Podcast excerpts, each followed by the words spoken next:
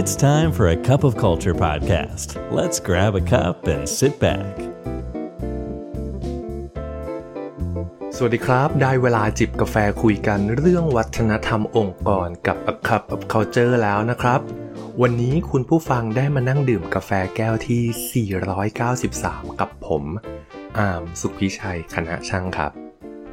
ต้องบอกว่าไม่มีใครนะครับที่ชอบที่จะต้องเผชิญกับสภาวะอึดอัดในที่ทำงาน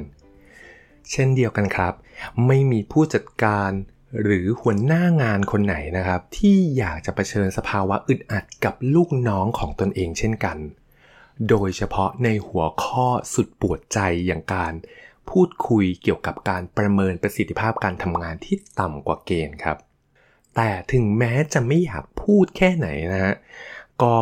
ต้องบอกว่ามันเป็นหน้าที่ของผู้จัดการและหัวหน้าทีมอยู่ดีครับ ที่ต้องลงมาคุยเรื่องเหล่านี้กับลูกน้องของตนเอง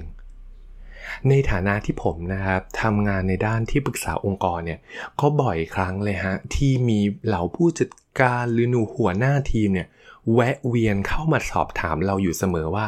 เอ๊ะเวลาที่เขาต้องไปพูดคุยกับทีมงานในเรื่องของ ประสิทธิภาพการทำงานของพวกเขาที่ต่ำกว่าเกณฑ์เนี่ยเขาควรมีวิธีคิดหรือวิธีจัดการกับตัวเองหรือกับลูกทีมของตนเองอย่างไร บทความจาก Fast Company นะครับเขากล่าวว่า การเริ่มต้นบทสนทนาที่ยากลำบากเนี่ยถือเป็นความท้าทายลำดับต้นๆของคนที่เป็นผู้จัดการหรือคนที่เป็นหัวหน้าทีมเลยนะครับ เพราะส่วนใหญ่เนี่ยเรามีแนวโน้มที่จะหลีกเลี่ยงการสนทนาที่นำพาไปสู่สถานการณ์ที่น่าอึดอัดใจครับนำพาไปสู่ความขัดแย้ง หรือทำให้ผู้อื่นเนี่ยรู้สึกไม่สบายใจ แต่สิ่งที่บทความนี้พบก็คือ ในความจริงแล้วเนี่ยครับการที่เราพยายามหลีกเลี่ยงสิ่งต่างๆ เหล่านี้ครับ มันนำพาไปสู่ความเสียหายที่มากกว่าอีกฮะ ดังนั้นเพื่อให้เราก้าวข้าม ความรู้สึกอึดอัดใจหรือสถานการณ์ต่างๆ เหล่านี้ได้อะครับ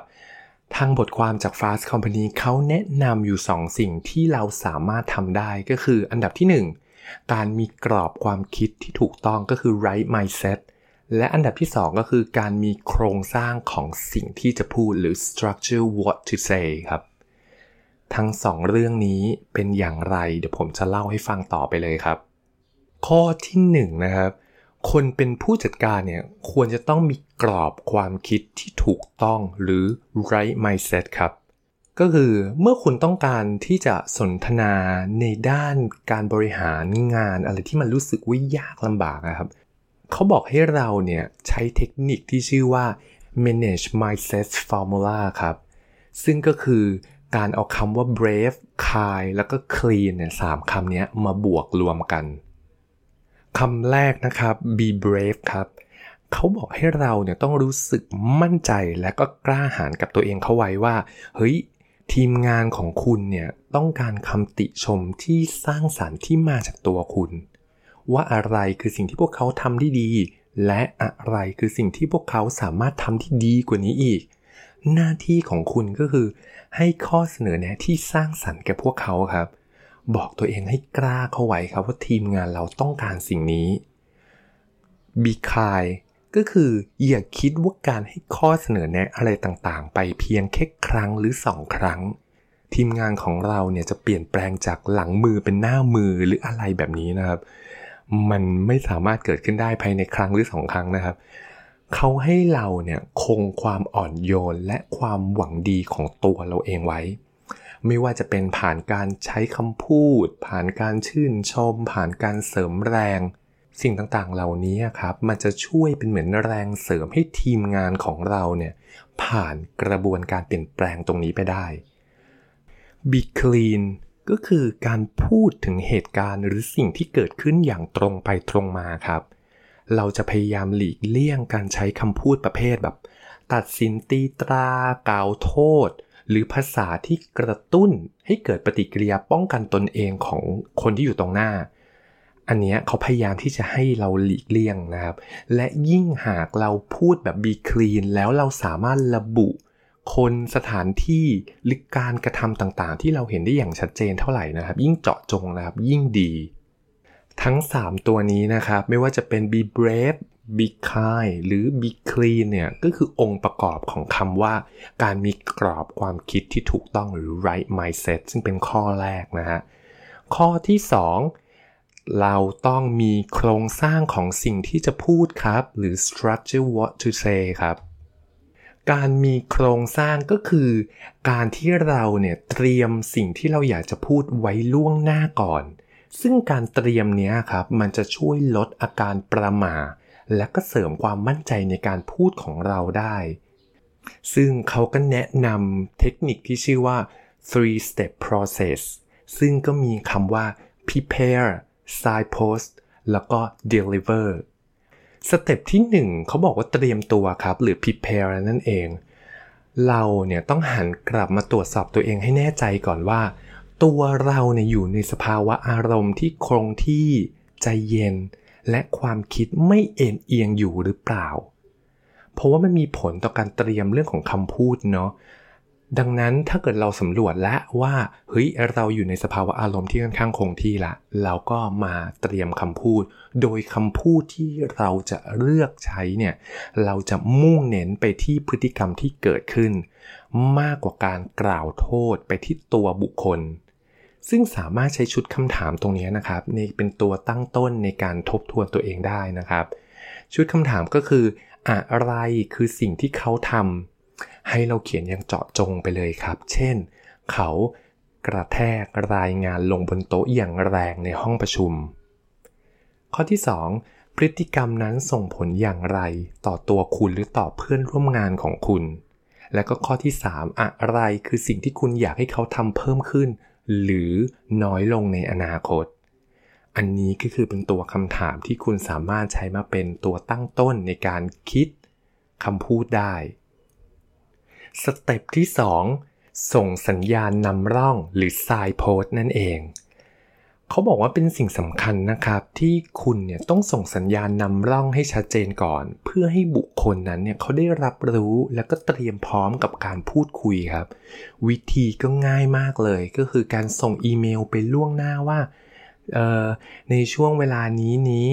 ขอเวลาเพื่อพูดคุยกับคุณหน่อยได้ไหม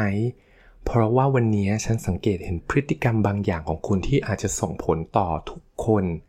ฉันต้องการแชร์ความคิดเห็นของฉัน และก็มุมมองของฉันที่มีต่อคุณ และก็เราจะมาช่วยกันหาทางออกร่วมกัน แบบนี้ครับเป็นต้น สเต็ปที่ 3 ถ่ายทอดหรือ deliver ต้องบอกว่าขั้นตอนนี้สำคัญนะครับ เพราะว่าบุคคลที่คุณอยากคุยเนี่ยเขาจะมานั่งอยู่ตรงหน้าของคุณละ ฉะนั้นก่อนเริ่มพูดคุย อยากให้คุณเนี่ยกลับมากำหนดโทนเสียงของตัวเองก่อน ว่าเฮ้ยเราจะ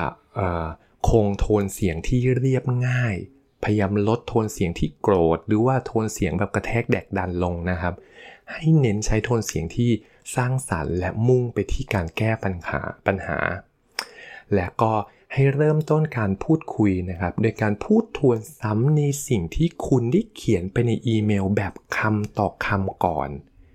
จากนั้นก็ให้เริ่มให้ feedback นะครับ โดยเขาแนะนำให้ใช้เทคนิคการสื่อสารแบบ I message ครับ ซึ่งก็คือเทคนิคของการสื่อสารที่ให้พูดเรื่องของความรู้สึกของตัวเราที่มีต่อพฤติกรรมของเขาก่อน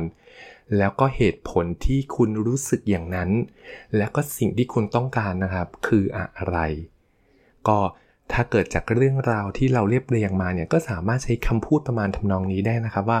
เออผมรู้สึกไม่สบายใจมากเลยนะครับ ตอนที่คุณเนี่ยกระแทกรายงานลงบนโต๊ะอย่างแรงในห้องประชุม เพราะผมเนี่ย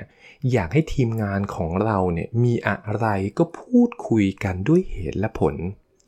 ดังนั้นสิ่งที่ผมอยากจะให้เกิดขึ้นก็คือ เมื่อใดก็ตามที่คุณมีความรู้สึกไม่โอเค